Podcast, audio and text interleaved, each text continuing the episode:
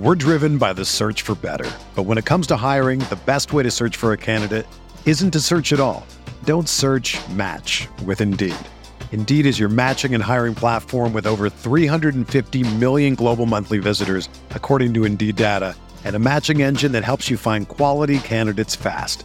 Ditch the busy work. Use Indeed for scheduling, screening, and messaging so you can connect with candidates faster. Leveraging over 140 million qualifications and preferences every day, Indeed's matching engine is constantly learning from your preferences, so the more you use Indeed, the better it gets. Join more than 3.5 million businesses worldwide that use Indeed to hire great talent fast. And listeners of this show will get a $75 sponsored job credit to get your jobs more visibility at Indeed.com slash BlueWire.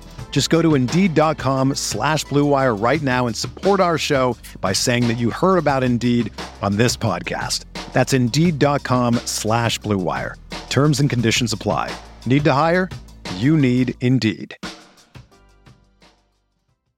You're listening to the NFL Week 15 edition of the RotoWire Sports Betting Pod, a subsidiary, uh, a valued component of the RotoWire Fantasy Football Podcast. I am Nick Whalen, joined as always by John McKechnie uh, on Thursday afternoons to break down what is finally, John, a, full NFL slate. We're done with this bye week crap. Arizona's back, Washington's back. Uh, I don't think any teams opted for like a week 17 bye. I don't know if that's even an option. Could you get a week week 18 bye? Are we giving teams byes whenever they want? Uh, but we got a full slate. I, I, love how this week is divided up, right? Like I still don't really know exactly why we had two Monday night games. I know I, I read a couple explainers. Like I get it. I'm fine with it. I, I, love it. You know, more more kind of diversification of football throughout the week. I think is better. We get three games on Saturday. We got a game starting in about three hours tonight. Uh, very excited to break all this down with you as always. Yes. Um, let's see here. I I wish that they started the Saturday stuff last week. I know it's kind of sacrilege to say, but I don't find that there's a ton of entertainment value in the uh, in the Army Navy game. I, I enjoy the pageantry, and I of course have it on, but I would like to have NFL options as opposed to like FCS playoffs. So I wish there were games last Saturday, but yeah. love that we have them this week in addition to, to bowl games. So we're gonna have football wall to wall on Saturday and an awesome slate on, on Sunday.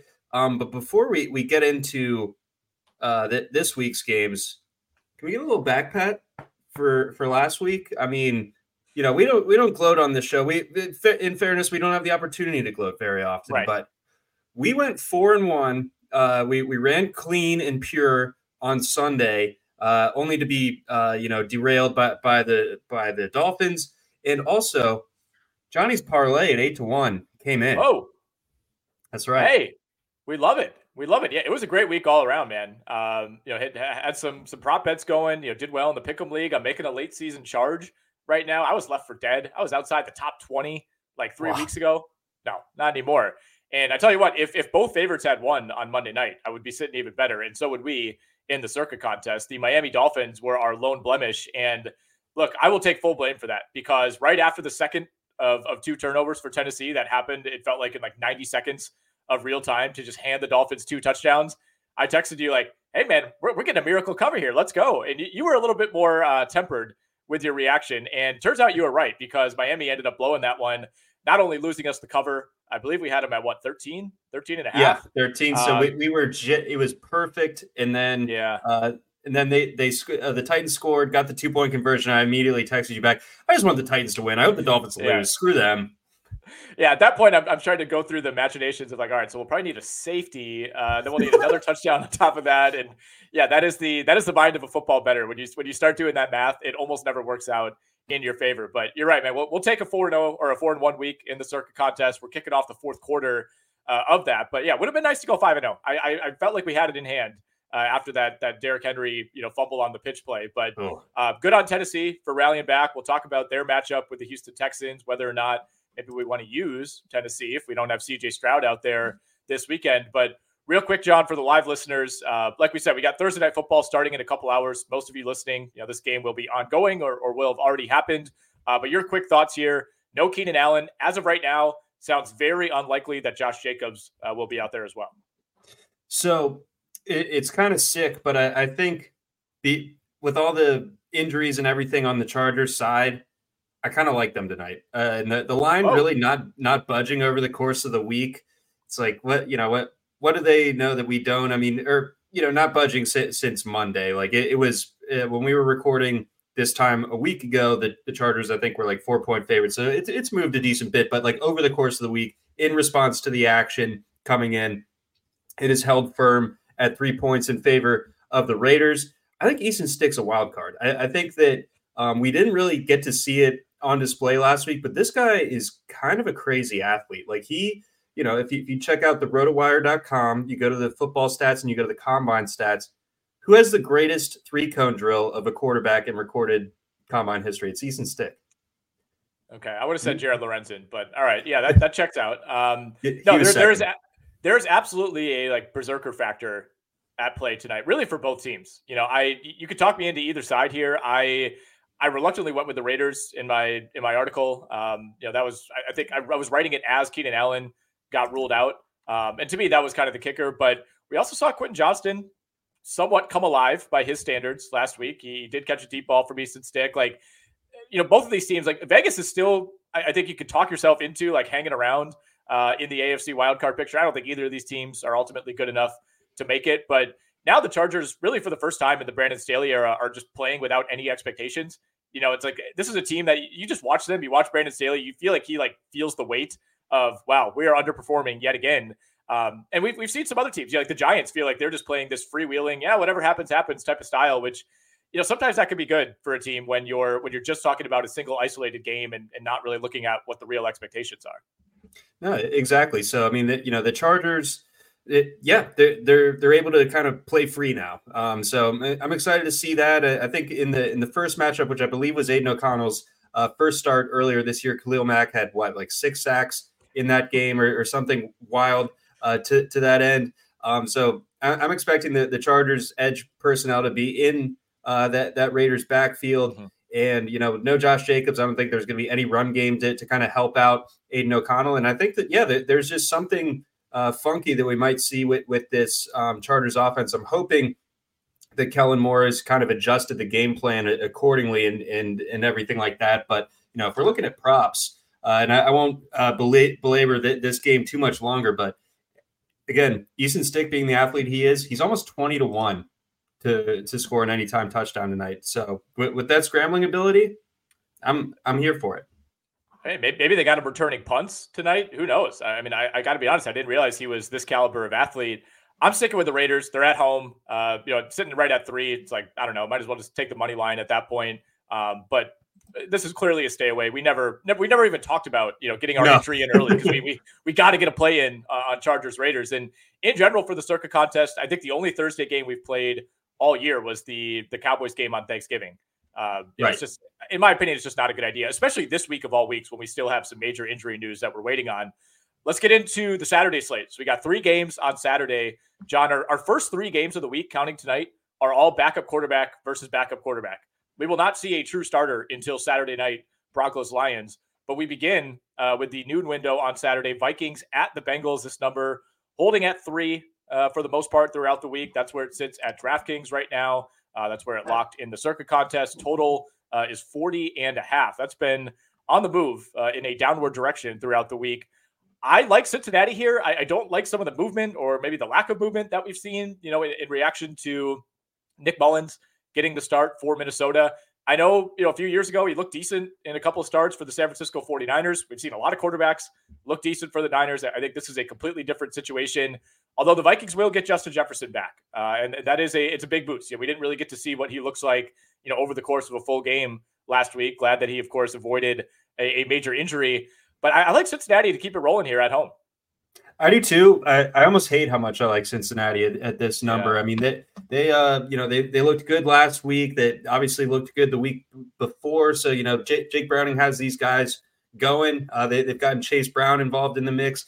Um, a little bit worried about uh, the defense for the Bengals. It really hasn't been anywhere close to, to where it's been under under Lou Anarumo over these last couple of years. But I think with him getting the opportunity to face off against a quarterback like Nick Mullens, I think that he's going to throw the kitchen sink at him. And there, there's no real run game to lean on in Minnesota's case with, with Mattison being dinged up. Uh, it's gonna be the Ty Chandler show there, and I, I don't think that's a, a, great show by by any means. So I yeah. do like the I like the Bengals here. I, I, I don't see why it's not closer to like four four and a half, and and uh, you know I I don't really see a huge case for. Uh, the Vikings here. As far as like a, a, prop goes, I am interested in Hockenson because the, the Bengals are so bad against tight ends. And you figure, you know, tight ends tend to be a safety blanket for for uh, backup quarterbacks. So I think he's mm-hmm. going to be really busy. But beyond that, not much to like on the Vikings side here. I think that the Bengals at home get get another win. And I was talking about this with, with Mario earlier, where it's like you have to be in such a weird headspace if you're a Bengals fan. Like the, the season effectively ends what mm-hmm. three weeks ago when when Joe Burrow injures injures his wrist and in the season and his season's over, then you lose to the Steelers, and it's like, all right, well, let's just tank it out and and get a get a good draft pick, and then you know kind of have things go go well ne- next season, blah blah blah. But now you've banked a couple of wins against AFC teams, like an important win, really, for especially against mm-hmm. Indianapolis last week for for wild card purposes. Like you get if you're a uh, Bengals fan, it's kind of like let's just see where this this goes here, and and let's try to get into the playoffs and, and see what happens. Them and the Browns kind of in a very similar mm-hmm. uh, type of headspace, and uh, you know what, I, I, do like the Bengals here. You know, it's interesting you bring that up. Uh, we talked to Charlie Goldsmith from the Cincinnati Enquirer, really good beat writer. Uh, been covering the Bengals for a while. He was on our Sirius XM show last night, and I, I basically asked him that same question. I'm like, you know, not, not looking at the fan base, but the team specifically. I'm like, you're around this team all the time. You know, you know the team as well as anybody. Like, has there been a noticeable shift in mindset, energy, you know, over these last couple of weeks? And he was like, yes, absolutely. He said it was the Jacksonville game that really changed things. He's like, this was a team that was clearly down on their luck, clearly felt like their season was over, especially after how the Pittsburgh game went, you know, the first game without Joe Burrow. And he said as soon as they won that Jacksonville game, he's like, things there's been a noticeable switch that flipped in that locker room. And he said they know that they're not going to win the Super Bowl. Like that's still off the table. Um, but he, he said there's a kind of a renewed sense of optimism of just you know see let it ride, you know, see what you could do with this season, get a wild card spot, and and, and see what happens. So yeah, that's that. It's hard to quantify what that really means for betting purposes uh, with, with the Bengals, but I like Cincinnati here. I trust the quarterback more, which is crazy because he's making his fourth career start. Uh, but I also trust the players around him more too. I mean, Chase Brown has been fantastic the last couple of weeks. He's, he's emerged as a really nice change of pace to Joe Mixon. Ja'Marr Chase is off the injury report. Tee Higgins looked better last week. So obviously getting Justin Jefferson back, that's big for Minnesota. But even with that, like you take Joe Burrow away, that doesn't necessarily mean that everybody else suffers dramatically, right? It's like you don't have quite as much upside fantasy wise with guys like Chase and Higgins and whatnot, but they're still great players. They're still all pro caliber players around Jake Browning. And, you know, that's part of the reason that I like Cincinnati. So we're in agreement on that one. I like the Bengals minus three. Steelers, Colts. Colts minus one and a half. Total is 42. They are at home this is a, a big stay away for me, John. And this is my one pointer as of right now in the pickup league for the week. Understandably so. I mean, it's the arguments can be made for both sides, and both of them like feel bad, and feel you feel like you're you're poking holes in your own argument, making your case. Um, you know, the Steelers have had a disastrous last couple of weeks. I mean, your your favorites, you you're kind of entering the, the stretch of the season where it's like, okay, we we have some winnable games here. We need to bank these wins. We need to beat the Cardinals at home. We we need to beat the Patriots at home. And you you flub both of them. And now your backs are against the wall and you're you're going on the road to face it, you know, a pretty solid Indianapolis team. I think this is the time to buy back in on Pittsburgh because they're they're underdogs.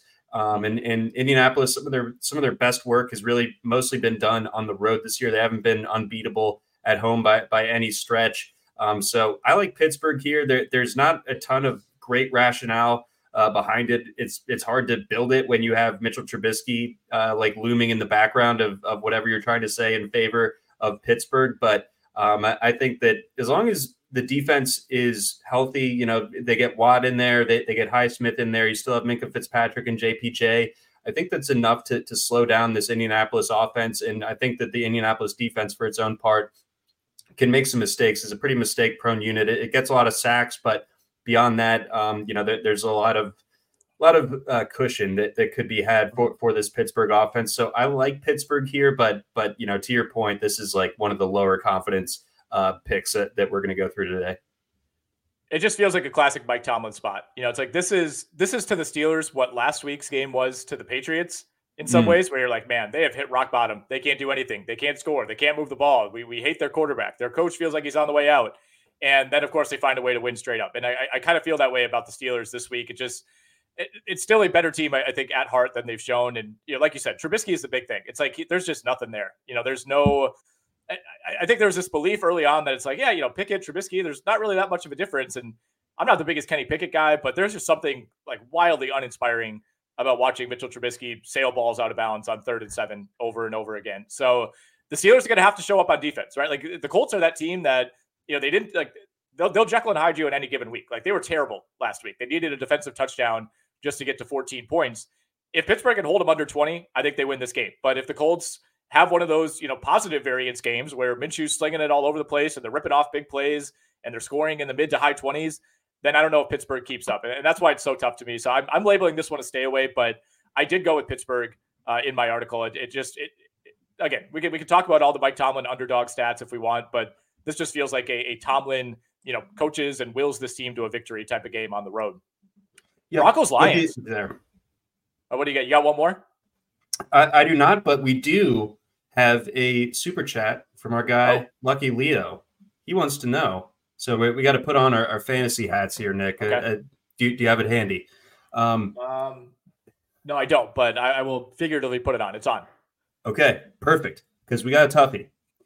Odell Beckham, Jerick McKinnon, Jamaal Williams, I'm guessing, or maybe Jameson, or Gabe Davis uh, this week as as the flex option. Um, I, I guess let's talk through that. I mean, Odell, for, for his part, I think has been the most uh, explosive of, of, the mm-hmm. Baltimore receivers, uh, especially of late. He's starting to look a lot better. McKinnon obviously gonna gonna like you know have his share of the of the backfield just because you know we, are not expecting Pacheco to be out there. Yeah, no um, practice I, for Pacheco today, for what it's worth. You you are the the the inside Pacheco guy. You are the the company Pacheco man. Um, so that there's that to consider. But I, I don't like the matchup on the road against the Patriots. I, I think the Chiefs will be fine. We'll get to that, but um, I, I, don't think that it's going to really come on the ground. You, are really counting on him, uh, you know, sort of recapturing the late season magic from last year and maybe catching uh, some touchdowns. Uh, as far as Gabe Davis, I think is is the interesting uh, one uh, one on here because that the over under in that game is is set at like 50, 50 and a half. So it's one of the higher scoring games that we can expect uh, for for this one. And then oh, J- uh, Javonte Williams, not not yep. Jameson, uh, being the other one. All told, I think it's Odell. I think Odell's my, my pick uh, of the of this litter. Um, the volume might not be crazy, but I think that's okay when you when you bring uh, bring in like the half point PPR context instead of the full. Um, I think what you're counting on for from Odell is yardage and touchdowns, and I, I think he can provide that this week. I lean Odell as well, especially because lucky Leo has Lamar at quarterback, and you know you're, kind of looking for the double up there. What we have not mentioned is how terrible the Jags defense has been the last couple of weeks, and they've actually held up decently well against the run. Um, but they've been terrible against the pass. They're a bad tackling team. You know, uh, Tyson Campbell's been banged up when he's out there. He doesn't look anything near like himself. Uh, so I, I, would lean Odell as well. I would go Javonte next, and then Gabe Davis. I mean, the thing with Gabe Davis is it, it feels like he's either going, you know, four for 120 and two touchdowns or like one for 12. You know, it's like, I, I think if you're, it, it kind of depends how you feel about the rest of your roster, I suppose. You know, you're in the fantasy playoffs. If you're up against it, if you're projected to lose by 15 points and you're just like, man, I, I need somebody who can give me 25 fantasy points, like, yeah, it's conceivable that Gabe Davis could do that in what could very easily be a shootout against a Dallas team that, you know, as a good defense, but also a, a very mistake prone defense, right? We saw DaRon Bland a couple weeks ago getting burned over and over, right? It, will he has what six pick sixes on the year, um, but he'll also give up yardage, right? I think everybody's kind of adopted that that Trevon Diggs mantra in that in that secondary. So yeah, Odell to me is is probably the perfect or at least the best mixture of upside and floor for me. Yep. Uh, so that's where I would lean if this was my lineup, especially with Lamar in there. Uh, but again, I, I, like the matchup for Javonte Williams. I mean, teams have been piling up yards all over Detroit as well. So I, I don't think that's a bad option. You, you, got it's tough because you have you have three guys that I think are, are in pretty good contention here. You, I'd feel relatively comfortable starting Odell, Javonte, or Gabe Davis. Um, but you know, sometimes the good problems to have make it even more difficult if, if you choose the wrong guy. But Definitely. Odell Beckham, final answer. Appreciate the question. Appreciate the the super chat, Lucky Leo. We're driven by the search for better, but when it comes to hiring, the best way to search for a candidate isn't to search at all. Don't search, match with Indeed. Indeed is your matching and hiring platform with over 350 million global monthly visitors, according to Indeed data, and a matching engine that helps you find quality candidates fast. Ditch the busy work. Use Indeed for scheduling, screening, and messaging so you can connect with candidates faster. Leveraging over 140 million qualifications and preferences every day, Indeed's matching engine is constantly learning from your preferences, so the more you use Indeed, the better it gets. Join more than 3.5 million businesses worldwide that use Indeed to hire great talent fast. And listeners of this show will get a $75 sponsored job credit to get your jobs more visibility at Indeed.com slash BlueWire. Just go to Indeed.com slash BlueWire right now and support our show by saying that you heard about Indeed on this podcast. That's Indeed.com slash BlueWire. Terms and conditions apply. Need to hire? You need Indeed. Whether you're a world class athlete or a podcaster like me, we all understand the importance of mental and physical well being and proper recovery for top notch performance. That's why I'm excited that Unifyd Healing is sponsoring this podcast. Unifyd Healing is a new and super innovative global network of wellness centers powered by Energy Enhancement System, or EE System. If you haven't heard of the EE System, you'll want to listen up. This technology promotes wellness, deep relaxation, purification, and rejuvenation. At hundreds of locations across the globe, access to a center is easy and affordable. Interested in experiencing the EE system technology for yourself? Go to unifydhealing.com slash bluewire to learn more and find a center near you. That's U-N-I-F-Y-D healing.com slash bluewire. No material or testimonials on the Unified Healing website are intended to be viewed as medical advice or a substitute for professional medical advice, diagnosis, or treatment. Always seek the advice of your physician or other qualified healthcare provider with any questions you may have regarding a medical condition or treatment and before undertaking a new healthcare regimen, including EE system. Uh, all right, let's get to Detroit and Denver. This game is in Detroit. Lions, four and a half point favorites at the DraftKings Sportsbook. Our totals up at 48, one of the highest of the week. I believe that is our third highest, behind only Commanders, Rams, and Cowboys, Bills. This is a really, really tricky one for me, John. I I'm waiting for like the Lions resurgence game. You know, we thought we maybe had that against New Orleans two weeks ago, and they were fantastic on offense for two quarters, and then almost allowed the Saints to come back and win that game. Kind of a complete no-show by the Lions last week. You know, allow a, a long touchdown drive on the first drive of the game, and it just felt like they were immediately panicking. That's that's what really worries me about the Lions. It's even in games where things are going well for them early on, like the New Orleans game, if they have like two bad drives in a row, things just seem to go haywire. Like Jared Goff loses his confidence. You know, he's throwing balls low into the ground. Receivers are running the wrong routes. Dan Campbell is just going for it on any fourth down just because you, you feel like you got to get it all back in one possession. And, you know, Denver's a team that just, for the most part, doesn't really make mistakes. You know, the Houston game, that's the only one they've lost in their last seven. And it's not a coincidence that Russell Wilson threw three picks in that game, right? Like when they when they can dictate their style, when they can methodically move it down the field, you know, they, they'll hit one or two chunk plays to Courtland Sutton, but other than that, it's screens, it's keeping the ball on the ground. Um, that worries me. If Detroit allows Denver to do that early on, we, we've just seen the Lions kind of go into panic mode too many times. So where do you come in on this one? I've been pretty firmly on on Denver throughout uh, the the week. Um, I, I, think to me, the Lions and, and the Seahawks were, were, two teams that I've kind of circled as as fraudulent, and it, it's shown a lot more. Of course, in the case of Seattle, they've lost four straight. Uh, it's been a tough schedule for them to be to be fair in that stretch, but uh, even still, had some lingering concerns about them before things went went completely uh, off the cliff. But the Lions, um, you know, for the the era of good feelings back in September, I think um, you know they I, am not saying that they're gonna gonna miss the playoffs or, or anything, but like I, I wouldn't be like completely shocked if if they somehow lost their their grip on the NFC North crown. Like it, it just it feels like something. I think awry. I think Green Bay needed to win last week. I think they're they're gonna back their way into the division. I, I don't think I don't see that happening.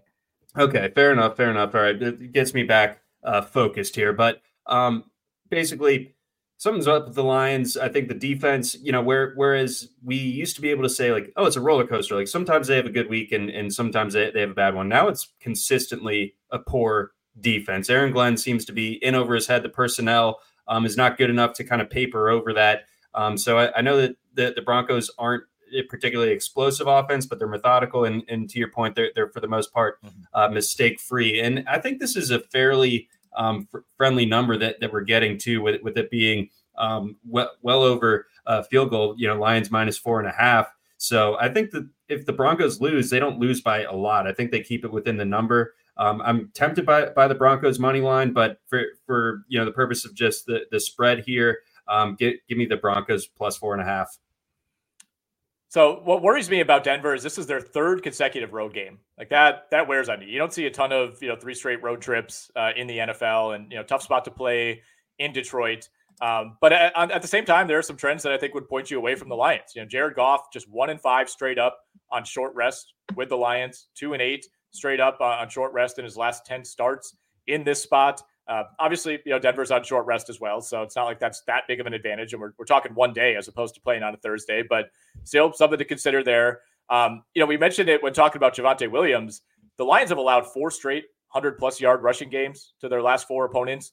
They did that only one time in their first nine games. Like something has dramatically changed with this defense. I, I know they've been banged up. You know, they've, they've, been missing some guys in the interior, but it, it kind of feels like a runaway train. And I, I don't know if this is something that you can necessarily just you know flip the switch on in any given week. So I I do think Denver's going to have a chance to to control this game. Uh, you know, I, I, think they might be the better coach team at this point as well. I know everybody loves Dan Campbell, but I think Sean Payton, you know, maybe not getting enough credit for the the midseason turnaround that he's been able to orchestrate uh, with Denver. And I, I, think I would take Detroit to win this game, but I, I think it's a three point game. You know, this is a 24 21, 27 24 type of game to me that the Lions pull out at home. But if you're giving me the four and a half with Denver, I'm going to take that. Let's go, go, to the Sunday slate. And we begin, John, Falcons Panthers. Total sitting at 33 and a half. We'll get to that in a moment. The Falcons are three point road favorites, as they should be, over a 1 and 12 Panthers team. You know, I did some digging on the weather in Charlotte. At 1 p.m., according to our friends at weather.com, there is a 95% chance of rain and the winds, the steady winds, not gusts, are projected to be sitting at 23 miles per hour. So I, I love the under on 33 and a half. I mean, even without the weather, that might be something that I would look into. And you know, on the prop side of things, I, I did a video that'll be up on our Instagram, uh, you know, a little bit later in the week. I, I, love the under on Bryce Young, 187 and a half passing yards. Like he's already gone under yes. this number. He's gone under this number in five of his last six. He has not had a 200 yard game. He hasn't even really been close since week eight. And again, 95% chance of rain, 23 mile per hour winds. I mean, give me the under on Desmond Ridder, 186 and a half passing yards, and give me the over on Tyler Allgeier, 29 and a half rushing yards. I think this is going to be a run fest. I think it's going to be super ugly. It's going to be sloppy. Uh, Carolina, you know, quietly ran for 200 plus yards last week against the Saints. So that, that is something that they at least kind of have in their back pocket. I mean, you, you could quibble about how effective it was when you lose that by three scores. Uh, but I think we get a really low scoring game, a sloppy game. I don't I don't see Carolina winning outright. I, I, think this actually does kind of play to Atlanta's favor. I think the more you run, the more you're limiting mistakes by Desmond Ridder. Um, but but the sloppiness factor here maybe steers me away from considering Atlanta minus three in the Circa contest. Yeah, I, I don't want to touch this for for uh, the, the contest purposes. You know, it's a divisional game, uh, weird weather. Um, so yeah, it sh- should be ugly, and and with, with the number being what what it is, uh, probably best to to hold off. Um, Bijan, I think it's going to be a nice game for for Bijan. Uh, you can get him to score two touchdowns for like plus eight fifty, considering that one as an option. But beyond that, I, think he he's going to crush. Um, but beyond that, um, th- this Falcons defense, I think, is going to be pretty suffocating. Um, it's going to be a, another long day for for Bryce Young. I, I, know you said a minute ago, you know, the, the Panthers quietly ran for 200 yards. Question for you: is there anything that the Panthers do that that isn't done quietly? Like no one really pays attention other than the fact that oh yeah, they lost again.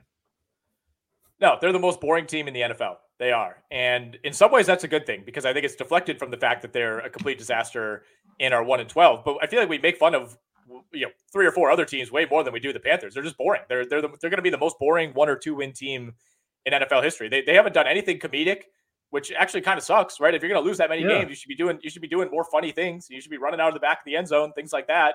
Uh, and meanwhile, you know, it's the Jets and the Commanders and the Falcons and the Giants that are you know racking up all the comedy. New England this year, um, yeah, that, that's just who the Panthers are, man. They just kind of they, they actually like if you watch them in the second half, it's like they almost play as if they're leading. You know, there's like, well, we're just going to run out the clock on this. We're we're down seven, but we have no chance to come back.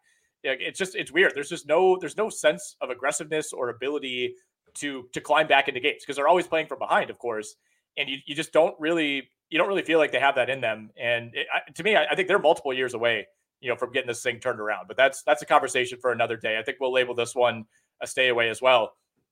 Really fun game that I'm looking forward to. Bears Browns. Mm. Would not have had this one circled even three weeks ago. Certainly would not have had it circled coming into the season. Browns three point favorites at home, 38 and a half is our total. I, I am thoroughly vexed by this one, John. I, I would like I would like to trust the Browns. At the same time, it felt like to me Jacksonville played a disaster game on a number of levels and still almost won on the road last week. Uh, you know, Joe Flacco gets a lot of praise for for the way he, he commanded that offense, but Cleveland really struggled to run the ball on a bad Jags defense. They turned it over three times. Can we trust them here at home? I do, um, because I'm not ready to trust the Bears yet, uh, and, I, and, I, know it's it's crazy to say about you know Joe Flacco coming off the couch, uh, you know making his third start type of thing, but um, the defense is pretty lights out, especially at, at home, and Flacco for, for his part looks at least competent. And I think when when you have a roster build like like the Browns do, that's all you really need. I mean, like, is he really playing that much differently than, than Deshaun Watson was when things were going pretty good earlier this season? I don't know. Uh, it, it's not too dissimilar in in my opinion. Um, so I think that they, you know there, there's a little bit more openness in this passing game, a little bit more aggressiveness going down the field with, with him. So th- there's that element. I know that the Bears are, are, playing much better defensively. We we loved them last week against the Lions, um, and that you know they performed well. They, they they did what they were supposed to do, and and uh, you know kind of uh, you know it has people saying, which I've I've kind of been cracking up over the course of the week with with uh, Bears Twitter. Uh, they're like, we're five and four in our last nine. Like that that's something that uh, the Bears Hello. fans are, are uh, thumping their, their chests about. But uh, for, for, me, um, oh, we do have a note here that it's Browns minus three and a half. Um, apparently in the, in the contest. So in the contest, is, yeah, yeah. Sorry, I, I, I usually read the DraftKings lines, um, mm-hmm. you know, for, for the purposes of this pod. But yeah, in Circa it is three and a half. Okay, all right. So that that is something to consider for for us. But yes, the the live line being three. But either way, I, I think Cleveland can can get this done uh, regardless of its three or three and a half. I, I think that um, you know the, the mistake free nature of, of Fields last week. Can he carry that uh, into a road game uh, against a defense that, that tends to play a lot better at home? I'm not so sure. I, I want to believe in Justin Fields. We're almost there, but I think this is a big, you know, kind of proving ground for him. And I'm I'm happy to eat my words if he makes me look wrong here. But um, I'm siding with the Browns here. Tampa Bay Buccaneers, they are on the road at the Green Bay Packers. Our number is three and a half at the DraftKings Sportsbook. This one also three and a half in the Circa contest. Total sitting at 42. Uh, Buccaneers are, I believe, one in 14 straight up in their last 15 games at Green Bay, going all the way back to the days of the the NFC Central when these teams were for some reason in the same division for a while. Uh, you know, harkening back to Warren Sapp and Brett Favre. Actually, NFC by the way, Central. I yeah, I just watched the Reggie White 30 for 30 last night. Pretty wild guy. I, you know, I, I, knew he was religious. I didn't know he was that religious, but it was it was worth watching if you're wondering. I mean, it's I, I love the ones that go deep. You know, if you're a sports fan, like a, a, lot of the recent 30 for 30s, if you like are like, oh, it's 48 minutes, great. And you're, you're always like, man, I wish I wish that was twice as long. This one's an hour 45. So you're getting the full depth. Um, I never really realized the story of like how he ended up in Green Bay via free agency and all that. So I'm not going to spoil it. You know, a lot of you maybe know that story already, but uh, highly endorsed giving that a watch. It's out on ESPN Plus right now. Nice. What do we think here, John? Um, I think Green Bay kind of threw everybody into a tizzy, right? We were we were all over Giants plus six and a half last week. I actually wish we would have used that in the contest. In retrospect, easy to say now, um, but that was a popular pick in Circa. The, the Packers, you know, Circa does a, a, cool thing where they released, you know, the the number of people who picked each side each week. Packers minus six and a half was like one of the three fewest picked, unsurprisingly. I didn't think the Packers would lose that game straight up, uh, but that was one that you know clearly they were not prepared for. Right away, you just knew, oh boy, this is going to be a sweat. Uh, you know, Jordan Love missed two huge throws on I think Packers' first two drives on third down, just sailing balls. He couldn't even throw a spiral in the first half. You know, lost a fumble, threw a pick.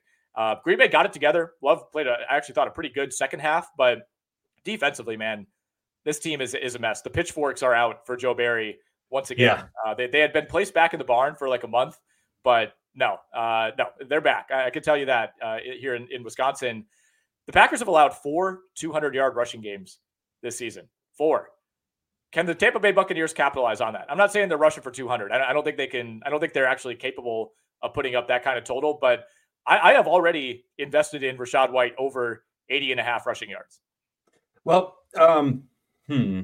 Let's see here. Yeah, eh, I mean, when that's been the, the recent issue for for the Packers or, or the season long issue uh, with, with all his 200 yard performances, uh, the the best type of matchup is one like playing against the Buccaneers and they're at home, and I think people are you know pretty uh, salty uh, uh, with the results from, from Green Bay last week. You know, t- to your point, I, I have a uh, a Twitter friend who who announced it in a chat. I've been banned by the Packers subreddit once again, so. yeah, I guess he, he was saying some stuff about Joe Barry as well. Um, but be, beyond that, I think you know what we talked about last week with, with the Bucks and Baker Mayfield and and uh, Todd Bowles and their you know, historical trends against the spread or or as underdogs. I think they come into play this week. I think that going up to Green Bay in December for a team like Tampa Bay, yeah, I think this is the spot to, to go back to Green Bay. I think the number is friendly enough. Um, mm-hmm. you know, at three and a half is not lovely. We'd prefer it to be at, at two and a half, of course, but even still, um, I think that you know we were, you know, very excited about this Packers turnaround. You know, this time a week ago, it was obviously a really bad game against the Giants, but I, I think that they are more what they had been the previous three, four weeks that than just last week's game. So uh, I will take the the pack in this one. And usually I'm a guy who's like, oh no, I, I can I can see the Bucks doing this. Not this time for what it's worth, it's actually supposed to be relatively warm uh, in Wisconsin this weekend. I'm playing golf tomorrow. It's not going to be quite that warm on Sunday, but I think we're talking like high 30s, low 40s. So you're not getting you're not getting frozen tundra per se. Uh, still not an advantage though by any means for the Tampa Bay Buccaneers. And like you said, Todd Bowles, one of the worst underdog coaches in NFL history, not just uh, among current coaches. 15 and 42 straight up in his career as a dog. 24, 30, and 3 against the number as an underdog. He's 25 and 16 straight up as a favorite. So, yeah, if you want to lean on that trend, I get it. I, I think, you know, again, Green Bay felt like they played a, almost a worst case scenario half uh, against the Giants and, you know, still rallied back, still probably should have won if you're not in like, you know, mega prevent defense um, and just allowing the Giants to, to rip off big plays and, and get down into field goal range. You know, if Green Bay finds a way to win that game, we're, we're, we're probably talking about them quite a bit differently. So this is one where I, I really wanted to try to be careful to not overreact to last week. I still don't love the Packers at three and a half. You know, two and a half, sure. Three and a half, I, I don't know. No, that that's definitely fair. Like it, it's definitely not on on like the easy like top five games that, that we're going to no, be no. targeting this week. But I, I, think it's at the least in the discussion, mostly because I, I think this is the time to to uh, fade uh, the Bucks more than anything. Mm-hmm. All right, that brings us to the Jets and the Dolphins. Little AFC East battle down in Miami. Uh, John, last time we saw these teams, the Dolphins returned a pick six on a Hail Mary on the final play of the half, but that was Tim Boyle. You know, we're, we're back to Zach Wilson now, who I think you could say is coming off of maybe the best half of his career last week against Houston. I am not counting on that continuing. I will say that. Um, I, I I lean Jets here. The number's eight and a half. Totals down at 37 and a half. We, we could get some movement here, you know, once we get clarity on, on Tyreek Hill, but we also might have a bad weather game down in Miami. It's going to be warm. It's going to be balmy, 77, 20 mile per hour winds and light thunderstorms, I am told, for Sunday afternoon. So not really getting that that typical Miami weather advantage that you might think. Uh, where do you come in on this game? Uh, Jets plus eight and a half, Miami minus eight and a half. So that you're talking about trying to not be too overreactionary, and and you know you, then you're talking about Zach Wilson, and and mind you, that is AFC Offensive Player of the Week, Zach Wilson. Which technically correct, yeah as uh, as our guy Mario said, in, case you were, were, wondering if you were supposed to take the, those uh, awards seriously. Um, but uh, excuse me, one second. Uh, we're good. Um, you know, a little bit of you know, holiday cold here. Um, but beyond that, uh, let's see here. So uh, I've I don't know. I think I kind of like the Jets here. I, I think that the, the Dolphins are a little bit dinged up. I think uh, you could easily see them, you know, doing something fairly similar to, to, what they did on Black Friday to the Jets. But I think the Jets have to be feeling a little bit uh, better about themselves. You, you, know, we we've been worried over the last couple of weeks when it comes to the Jets, where it's like, when does the defense just say screw this? You know, but um, the offense actually showed a pulse last week against the Texans. Uh, we kind of had a, a, sent out for for that game with, with the way that the line was moving. It's like, how is how are the Jets like get you know how's the line moving towards them? Um, but in this setup, I, I, feel like if they can just continue to to again have the pulse on offense, I'm not expecting them to score 30 points again, but they can do their own part on offense and, and slow down this Miami attack that is banged up. I mean, Tyreek Hill, even if he plays, is he going to be himself? I'm not so sure. Raheem Mostert on, on the injury report earlier this week as well. So I don't know. I mean, we, we saw what this offense looks like sans Tyreek last week, and it was pretty uninspired. Um, and it's a really tough Jets defense that I think is playing with a little bit more confidence right now. So eight and a half is a lot. I like the Jets here. I think I like the Jets as well. Uh, it, it's worth noting that a week and a half ago, this line was 13 and a half. And, you know, part of it is the conditions, part of it is, you know, what happened last week. And, and more than anything, I think the injuries.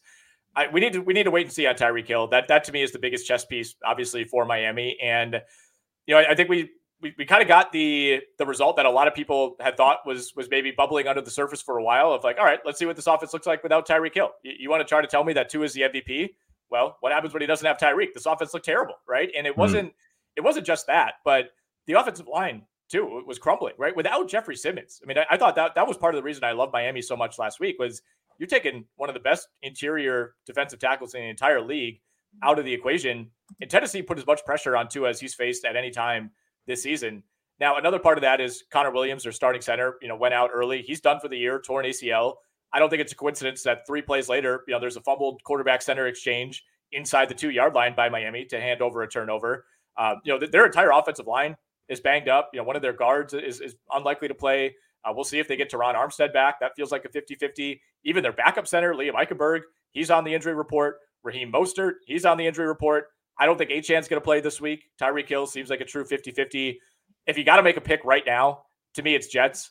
If the injury luck trends in a in a better direction for Miami, I think eight and a half suddenly becomes a pretty friendly number. But at the same time, you know, Miami now kind of has to reprove themselves. Right? They, have had to do it a few times this season. You know, they had some letdowns against good teams on the road.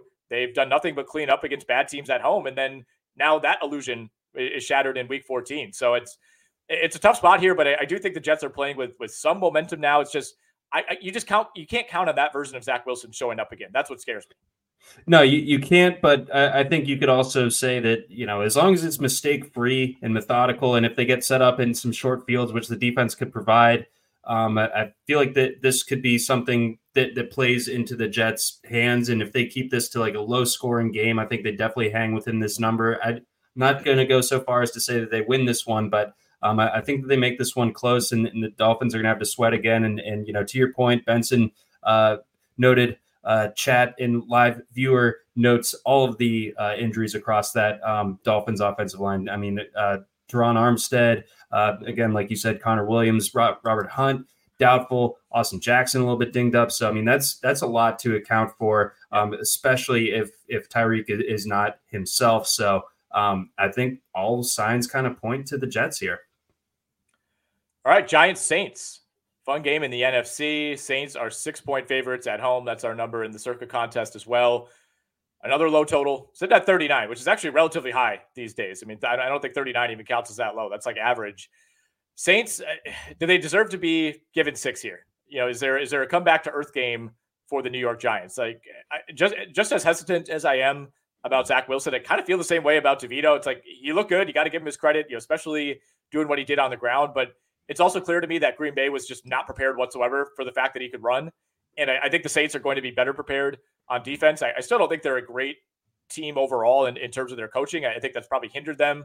Obviously, Derek Carr feels like his teammates are just like done with him at this point. Yep. That continues to build. Do we tr- do, do we are, are we willing to take the jet or the the Giants side of this at plus six? I I really don't know. Uh, this this is this was my runner up for the Nick Whalen stay away of the week in my article. Yeah, it's it's right there. I, I have no idea what to do with this game because I want to believe in the Giants, but then I see the number being posted what what it is, and it's like, all right, maybe maybe I need to just you know get get Tommy Cutlets out of my mind and realize that this is a, a better Saints team. But the Giants defense has been playing better uh, of late. They're getting after the quarterback. Kayvon Thibodeaux coming on pretty strong there. Um, so that there's things to like on, on that side. Uh, Wink Martindale, a very like blitz heavy type of defensive coordinator. So you know they're going to be getting after Derek Carr a good bit. Um, so it, I want to believe in the Giants here, but but seeing the, the spread be w- what it is, um, it makes me think that that the Saints probably cover it. But it, it is worth noting the Saints just covered their first game at home this year last weekend against the Panthers. So basically, I don't even count that. Um, they, they were 0 5 at home against the number uh, prior to last week. Um, I my my heart says to, to take the Giants. My head says the Saints, and therefore my, my official uh, stamp on this game is to stay off of it. Could not agree more. Uh, I'm glad that's where we come in on this one because I will be staying far, far away as well. Quick reminder, John, it is football season. You may not be aware of that, but it is football season at Circa Resort and Casino in Las Vegas. They got the best pool in history, Stadium Swim, three levels, six pools, and a 143 foot diagonal screen. Stadium Swim is America's favorite place to watch football. They play every game, every single game, from college to the pros. You can catch all the action poolside. They got a variety of seating options, day beds, temperature controlled cabanas. Uh, you can just throw a towel down, lay out there, been there. Uh, Stadium Swim, located at Circa Resort and Casino. It's open 365 days a year, all sports, all seasons. Book today at circalasvegas.com. That's circalasvegas.com. Texans, Titans, John. Titans are three point favorites currently at the DraftKings Sportsbook. Our total is 37. We get this one at two and a half in the Circa contest. And if you're new here, those lines come out on Thursday afternoon and they lock. They do not change for the rest of the week. I I really like Tennessee here if we don't see CJ Stroud for Houston. And as of right now, I, I don't think we're going to see him. He, he, remains in concussion protocol, did not practice, was not available on Thursday. In addition to that, Nico Collins did not practice on Thursday. Noah Brown remained limited uh, at practice today. Dalton Schultz should be back in the mix. We'll, we'll see how much that that you know ultimately impacts things. Will Anderson on the defensive side of the ball for Houston, he is expected to sit out on Sunday. So I, I, think a lot of things pushing me toward Tennessee. Am I am I getting a little overzealous? I don't think so. Um, you know, I, I know that we we can run real hot and cold when it when it comes to Tennessee. You know, like the Atlanta game really threw us for a loop. It's like wh- where did that come from? You know, like Will Levis's uh, NFL debut or fir- first start, and and it goes like that, and then he kind of plays like what we mostly expected uh, for for like the the month following. And then last week he was just guts and and just putting it all out there, running over Jalen Ramsey. That was like one of my absolute favorite tw- uh, tweets this week. Was the the still shot of Jalen Ramsey? Like his head was like between his own knees. like he was getting trucked so hard by by a quarterback. Uh, unreal stuff there for, from Levis. So uh, he he goes he goes hard in the paint. I, I do like Will Levis, but um, yeah, I think that there the wheels seem to be kind of falling off for the Texans. They've been an amazing story that this year um, after basically just being a team that we talked about the same way that we talk about the Panthers uh, over the last few years. But the, those injuries mounting, don't feel great about Stroud. Feel less great about the offense generally. You know, no Dell, of course. Um, Collins, I'm very dubious on, on him playing. Noah Brown, uh, already not a great player to begin with. If he's at less than 100%, and you have him, Robert Woods, what Xavier Hutchinson and John Metchie out there. Also, a, a running game that uh, I, I was kind of shocked that it was doing as well as it was there for, for a little while in November. I think that that's coming back uh, to earth a little bit. So everything kind of points me to the Titans, and and that makes me a little bit scared because we know that that it can go away at any moment with with the Titans. Uh, 63% of the money is coming in on the Titans, but I'm with the public here, man. I, I, I think that the Texans are in a tough spot, and, and, and uh, Tennessee, for their own part, has been pretty good against the number at home, four and two, and and you know they were very close to being five and one if that overtime game breaks a little bit differently against Indianapolis the other week. Hey man, the public's still running hot. 108, 86, and six ATS uh, in, public games this season. So I don't know if that's something we should necessarily be running from. Hmm. It, to me, it just comes down to Davis Mills. Like Davis Mills is very bad, and especially when you take away his top two weapons. If Nico Collins doesn't play, it's like, what are we looking at here? Right. We, we, we've seen it. We saw it for a couple years in Houston, what, what Davis Mills looks like. Even if CJ Stroud were to play, I still might, I still might like Tennessee straight up. Like I, I think we we kind of got a taste of all right, you know, if you can put pressure on CJ Stroud, which teams have been doing for the last couple of weeks, and you, you take away some playmakers.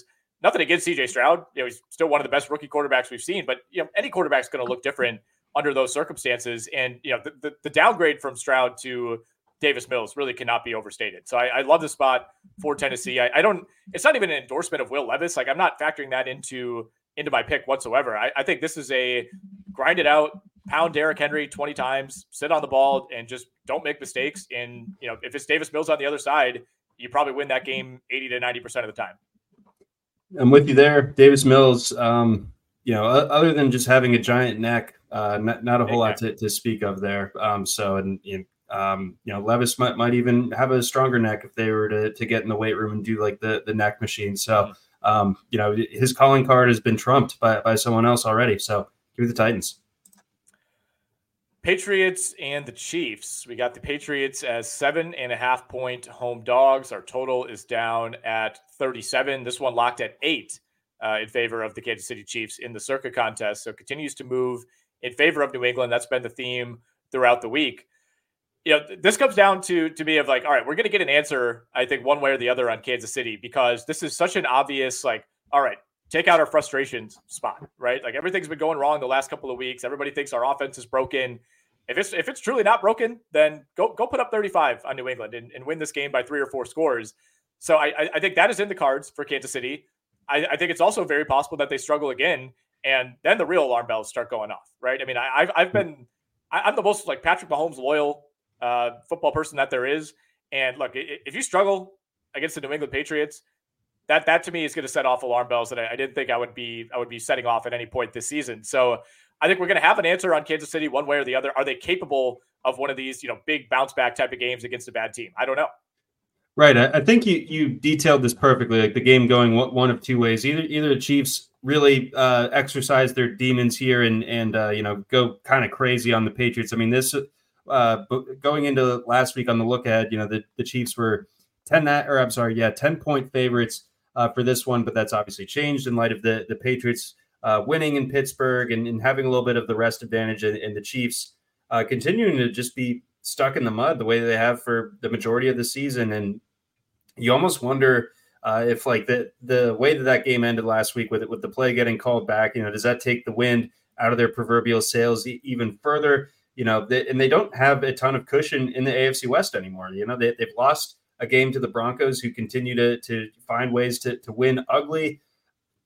I don't know, but my gut tells me uh, that I think this is the game where, where the Chiefs wake back up, and I, I think that mm-hmm. the the fact that the line has moved the way the way that it has, I think it, it works uh, in our favor if we were to to go uh, with, with, the Chiefs. I'm not buying that that the Patriots uh, really fixed anything last week. I, I, think that you know they played well for their own part, probably their best game of the season. But I think a lot of that also has to do with with the Steelers probably not being that good, especially when when Mitchell Trubisky uh, is in there at quarterback. So um, I think this this game won't be uh, particularly beautiful, but I think you know what if if the Chiefs are holding the, the Patriots to like 14 points or less, which I think is definitely in the cards because I don't think that the Chiefs defense gets enough credit.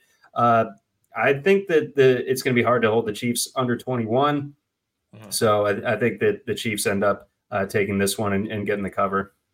Yeah, I, th- I, think it's moved a little bit too far in favor of yeah. New England, and I'm, I'm certainly a lot more comfortable taking KC here than I would be at 10 and a half. So I I like the Chiefs as well. I, I don't I'm not expecting you know a full blown you know, we're back type of performance. I, I again, I don't know if the Chiefs are even capable of that right now, especially against a, a, New England defense that can still somewhat hold its own, especially against the run. So, you know, there will be opportunities for Kansas City to run away with this game, but I don't think we're going to come come away, you know, feeling any differently about either of these teams. I, I think it'll be a all right. Kansas City took care of business, but they didn't really they didn't really send any kind of message to the rest of the NFL.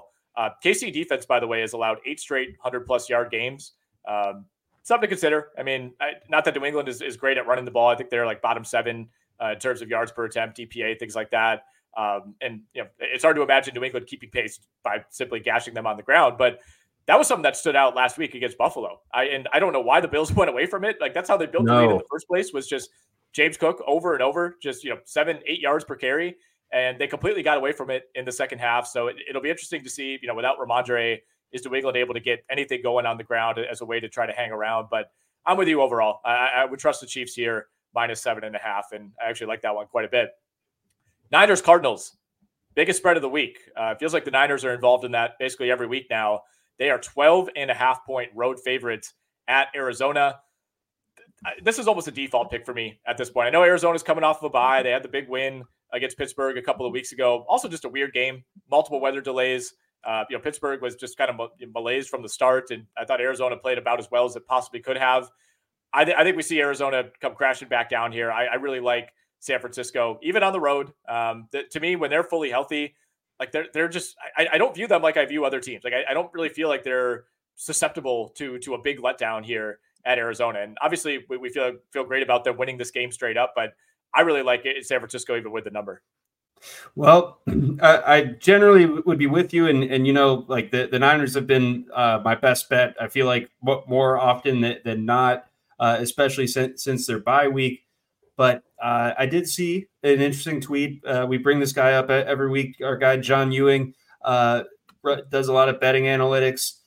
He says that since 2003, double-digit road favorites are 52 and 73. That's 40 42 percent against the spread and that includes 19 and 38 against the spread in December and January. So um, those those are concerning trends, and you know, San Francisco.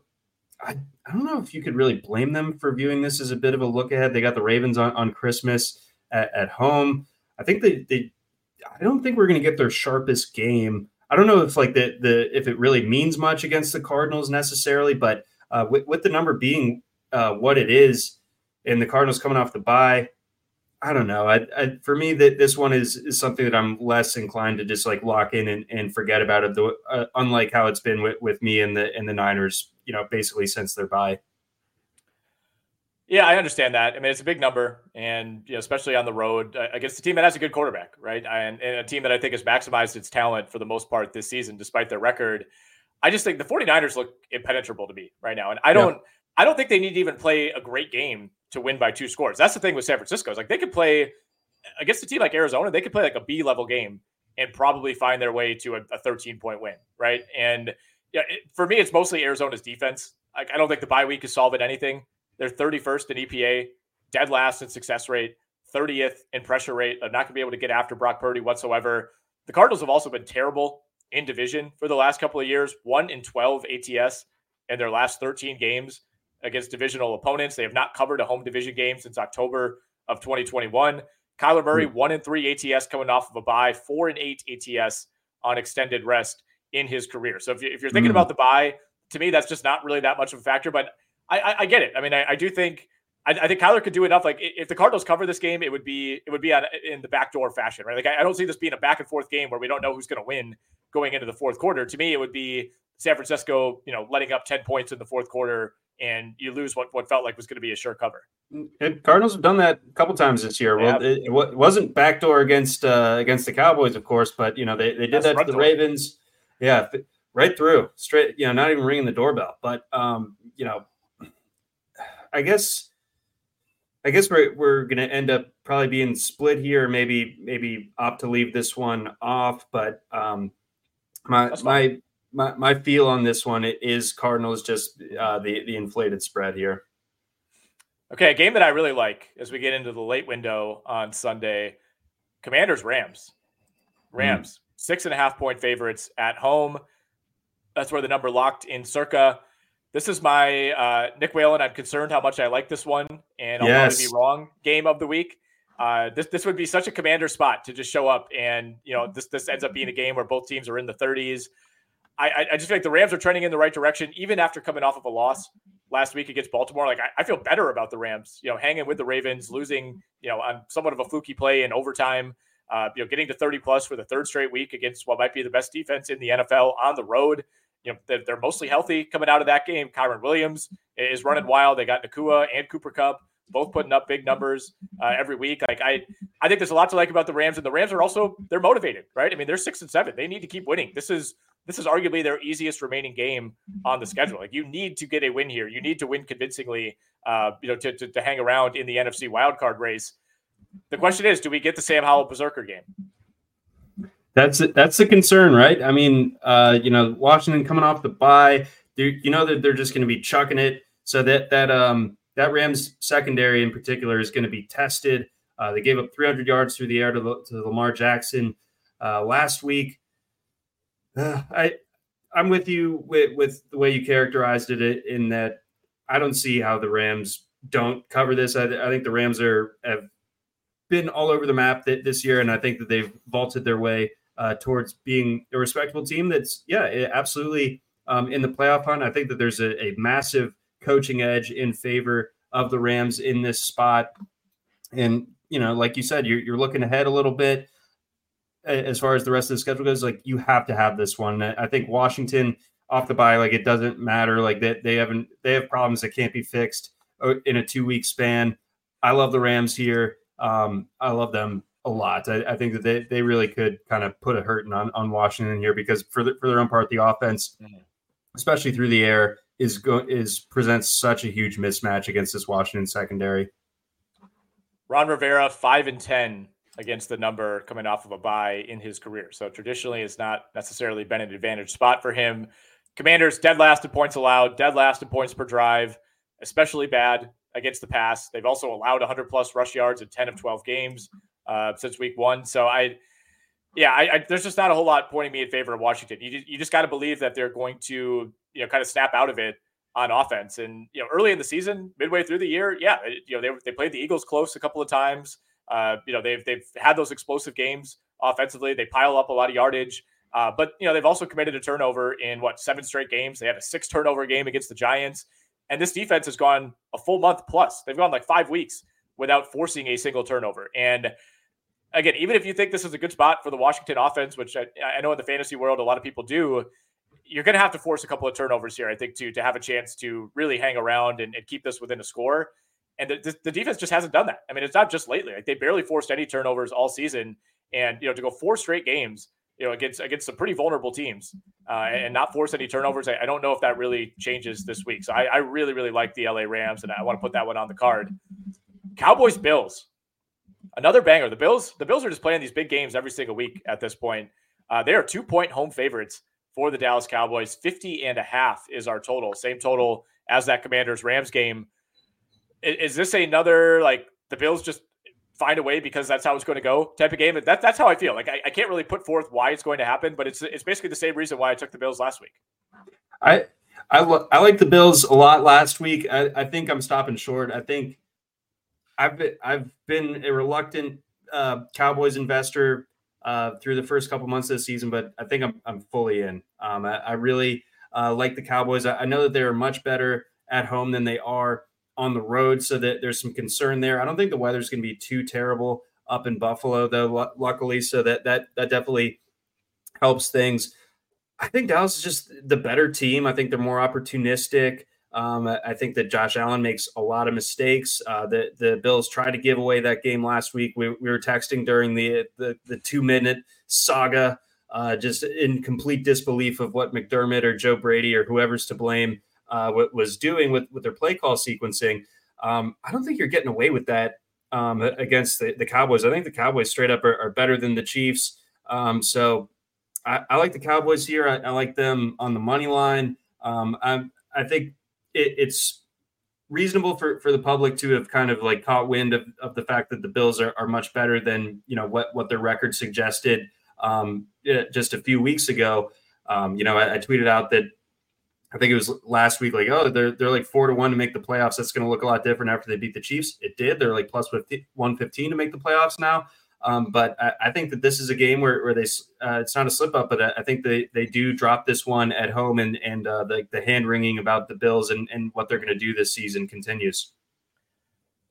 Yeah, I think the question is like, is this a different Dallas team? Because we've been down this road with the Cowboys so many times. Like they're usually a good regular season team, but this is this is the type of game that they would always lose, right? And I, I think you could say last week against Philly, that's typically the type of game that maybe they wouldn't lose, but they wouldn't win it the way they did.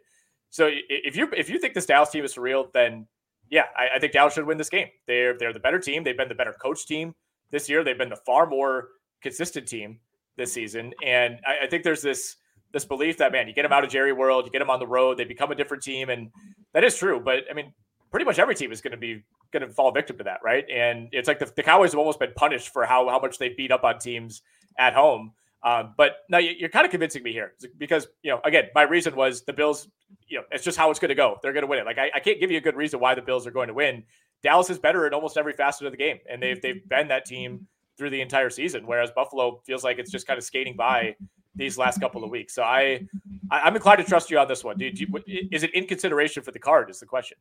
Hundred percent. I really do like the, the Cowboys here. I think that they they win this one, and and again the the Bills. Uh, they're, they're going to be freaking out again uh, as as of Monday or Sunday night. I, I, I really think that uh, the Cowboys really are. Um, I would say probably the second best team in football behind the 49ers. Um, this is a huge spot for them to kind of prove that they aren't just uh, like you know uh, we we only win when the, when the conditions are favorable. Going into Buffalo in December and making a statement, I feel like that's part of this season's narrative for for the Cowboys. Stefon Diggs, by the way, averaging 53 receiving yards over the last seven games. You know that that is that's concerning. Dallas has not had that issue getting CeeDee Lamb going, right? And I, no. I, think if if the Bills aren't able to run for seven yards a carry for three quarters of the game like they were against Kansas City, and you got to rely on Josh Allen, I, I, know he's better at home, uh, but that that's that, that's a dicey proposition to me. I think this Buffalo passing game, you know, is, is, another reason that this team has struggled. The consistency has not been anywhere near where it was last season, the season before, or even earlier this season when Diggs got off to such a great start. But the last thing I'll say about this game, John, is no matter what, we're getting a massive overreaction one way or the other. Like either oh, yeah. the Cowboys are winning the Super Bowl or the Bills are back. There's no in between. I uh, think I might have to tune into uh, first take and in the herd on, on Monday, regardless. All right, our teams facing off. We have we have completely buried the lead for like an hour mm. here because uh, we got Ravens Jags in Jacksonville, and not only will this game be played for us to watch on television, like I will be on Sunday night, one of us will be in the house, John, making the trip down to Jacksonville. That's right, heading down uh, on Saturday. A good good friend of mine, fraternity brother, uh, lives down there, and he's a he's a noted Jags fan, and uh, we're we're gonna go to the game together. It's gonna be a raucous time. I, I can't wait. I think the weather's going to be kind of stinky, but you know that's besides the point. Really, um, I'm excited. This, this is going to be a lot of fun. Um, I know that uh, you know, like around a week and a half ago, we were freaking out that you know that this was going to be CJ Beathard, but Trevor Lawrence played last week. He didn't play mistake free, of course. You know, had the three interceptions. I, I got to imagine he bounces back a little bit uh, this week, but I think it's huge that, that Kyle Hamilton on, on the Ravens side of things did not suffer a huge injury because um, when he was on the field, the Rams were averaging four and a half yards per play. When he was off, seven and a half. So that that uh, that to me seems uh, significant. Um, so I think that this Ravens defense is going to batten down the hatches. I think having no Christian Kirk is definitely a detriment um, for for the Jags. You've talked about all year the the Jags' inability to run the football, like get near the bottom of the barrel as far as EPA uh, per rush, all that stuff. So it's really going to be on Trevor Lawrence. I think that this Ravens secondary outside of Hamilton is is kind of gettable, but I, am I'm, I'm wondering if if Press Taylor like has the goods to like make them pay for it. So I think this is going to be a slog on offense as far as the Jags go, and I think the Ravens, uh, for their part, um, you know, they're, they're just a complete balanced team. They, they can hurt you with the run. Lamar ran more than, than we've been used to seeing for a lot of this year last week and really helped uh, Baltimore win that game by extending drives with, with his legs. Um, I think we could still see a huge Keaton Mitchell game. Of course, Odell is playing really well. Zay Flowers, um, you know, kind of had a rough game for most of the afternoon on, on Sunday, but really kind of, you know, dumb and dumber redeemed himself uh, with, with the octopus uh, to help put the, the Ravens ahead late. I think it's just it's so hard to shut down the Ravens offense completely. So I think the Ravens are going to get theirs, and I think the Ravens defense slows down the Jags enough. So long story short, here I do think that I'm gonna I'm gonna leave that stadium happy on Sunday night. I think you will as well. I don't think it's going to be a blowout. I, I would typically go like full negative on Jacksonville here. I don't think they win, but I, I think they keep it competitive. Uh, you know, I, I think they, I think these last two weeks have been a a pretty serious and much needed wake up call for the Jags, especially defensively. I, I, think they'll be better on that end. But I mean, to me, these are kind of two straight nightmare matchups for a struggling running game. Going going to Cleveland uh, and then facing you know what might be an even better and more well rounded defense in the Ravens. The, the Jags just can't run the ball. They cannot run the ball on good teams. And I don't care who your quarterback is, who your receivers are, who your offensive coordinator is. Like that just makes life really, really difficult. That it's, a really difficult needle to thread when the opponent knows you can't run the ball, and every time you try, you, you gain like one or two yards, and you, you find yourself in a third and long. And that's just kind of been the story of the Jaguar season. Now the defense played so well early on and was generating so many turnovers that it didn't really matter. That that slowed down. You know, I, I know they they they did get three turnovers last week against Cleveland. You can't really depend on that uh, against someone who's not named Joe Flacco. I, I think Lamar is a bad, bad matchup for the Jaguars, especially if he is willing to run more. Like that's something I've noticed with him too, where you know, especially kind of in the middle of the season, you're like, man, these running lanes are there. Like the, the old Lamar feels like he's taking these more often, and I think maybe smartly he's preserved his body a bit more throughout the regular season, considering what's happened in years past. But yep. I think this is kind of a kitchen sink game for the Baltimore offense. I think you you put as much pressure on that Jags defense as you can, and I don't really trust the Jags defense uh, in this spot. I think the Jags will score.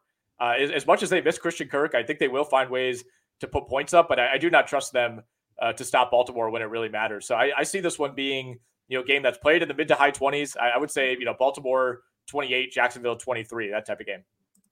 I, I can see it, um, but either, either way, um, I think the Ravens get this done, maybe by a slightly larger cushion than just the, the half point. But um, either way, um, I, I, do like the Ravens in, in, this spot. I think that you know the, the Jaguars you know, I still have lingering faith in them. Like once the postseason comes, and I, think that their their A game is very is you know among the best. But I, am not sure that that this is a matchup where, where it shows through. Give me the Ravens.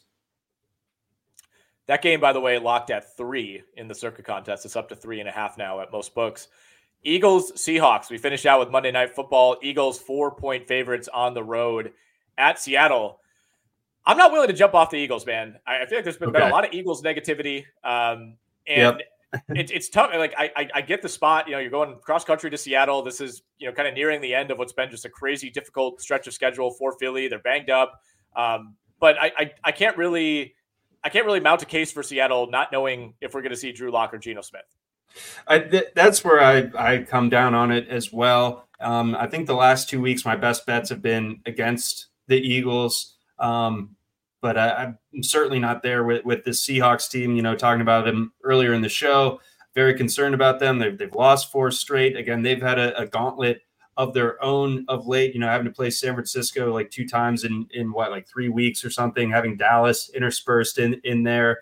Um, you know, that that's pretty brutal on, on them as well. But the quarterback situation, I think, is really, really troubling as far as uh, our confidence in, in including this one way or the other in the contest. But I think it, it is interesting to me nonetheless that the line is what it is, right? I mean, like it, it you said it's four points. Like that doesn't it seem yep. a little low? It does. It does seem low. It's it's a little suspicious. It's a little alarming. I'll give you that. Um, you know, I it, it really depends like how you view the Eagles, right? Because if you're if you're an Eagles believer, like I am, I, I think for whatever reason they've been the target of criticism that to me has not been all that deserved.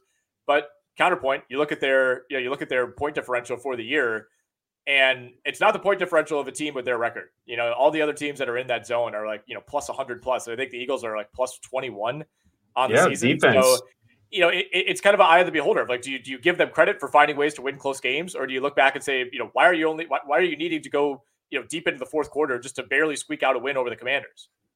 So yeah, I, I'm, it, you know, after the after the Chiefs game, I was like, okay, they're, they're like that team that that hangs in and finds ways to win. But but now um, I'm I'm less certain of that, and I think that you know they they've been kind of knocked off their spot these last couple of weeks, and like Jalen Hurts. Uh, as good as he is, like I think he needs to play like w- within structure. I don't think that he's going to go out there and like if you need him to throw 40 times, that that's a good thing for Philly. But again, it, it all comes down to like can Seattle, you know, put them in that type of spot. Like uh, the Cowboys last week did a great job of shutting off like the open space running lanes for AJ Brown after the catch. Like he was not able to do anything after the catch. That's kind of uh, his calling card. I think the Seahawks kind of have the the secondary personnel to you know test that or at least give that a shot. Um, I, I don't know. This, this, game is impossible to me. Um, I, I am losing the faith on, on, the Eagles a little bit personally, but um, I, I, could see them, you know, gal- galvanizing here. Just I am, you know, all, all, told pretty low on the Seahawks, and this is a, a, a gettable uh, number if the Eagles play well. So I, I, I side Eagles, but uh, I'm I'm concerned with this game overall as far as including it. Yeah, I give a slight lean to the Eagles. I, I would hope that we don't have to include it. We will we'll do our normal, you know, conversing over the next couple of days and, and narrow things down. But I don't I wouldn't say I love it. I wouldn't say I love it by any means. And it's it's kind of a gotta have a game right now for Seattle. And it means a lot for Philly as well. I mean, they, they can't really trip up the rest of the way uh, with regard to the division or, or even chasing the one seed. But um, I mean, this is this is a back against the wall. If you want to make the playoffs, you, you really feel like you got to win this if you're Seattle. Let's get to the parlays of the week, the teaser of the week, and our best bets, John. Then we'll be on our way.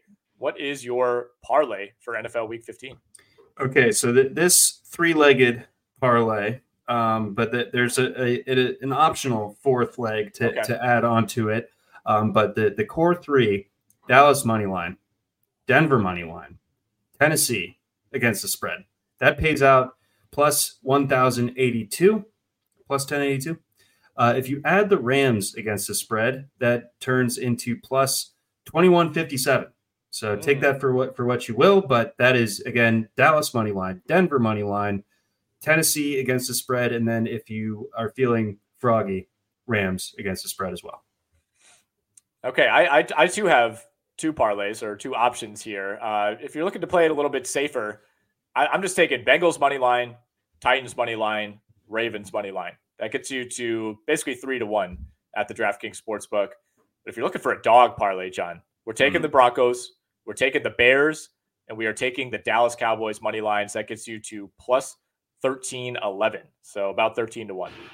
Okay. All right. So we, we, we're seeing some uh, some digits there uh, for both of us, some, some four digit uh, parlay p- potentials here. Um, I, I, feel like between the two of us putting our heads together, the way that we've been running of late, I think one of these is going to come through.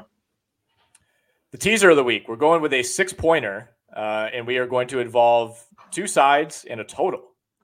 So, Miami, we are teasing them uh, down to minus two and a half. Uh, at, at, the time that I put this together, they were at minus eight. So, Miami from eight to two and a half. The Rams teasing them just down to a half a point. We're going to take the take the six and a half, take the field goal out of it. They just got to win that game straight up against Washington at home.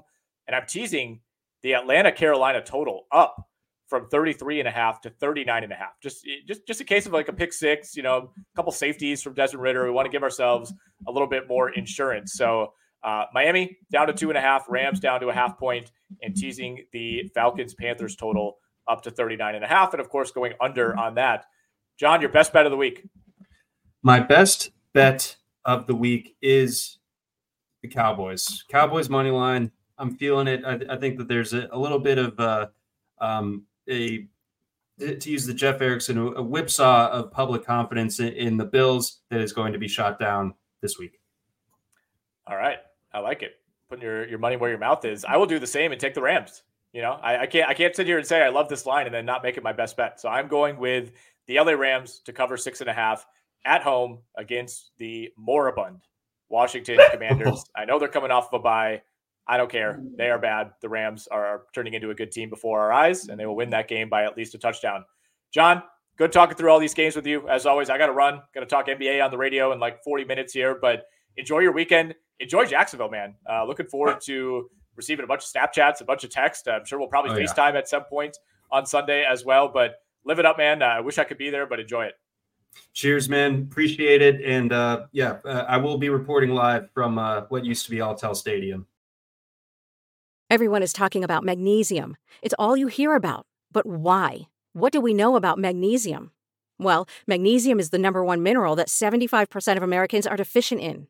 If you are a woman over 35, magnesium will help you rediscover balance, energy, and vitality. Magnesium supports more than 300 enzymatic reactions in your body, including those involved in hormonal balance. From functional medicine doctors to mental well being and female hormone experts, we all know that magnesium is the one mineral to improve all aspects of well being and health. But which one? Magnesium Breakthrough from Bioptimizers, the trusted choice recommended by leading experts with seven best absorbed forms of magnesium to ensure your body receives the support it needs for overall well being. Go to bioptimizers.com slash balance today and use code BALANCE10 for 10% off. Support your journey to wellness at B-I-O-P-T-I-M-I-Z-E-R-S dot com forward slash balance. Magnesium Breakthrough from Bioptimizers, your foundation to optimal health and vitality.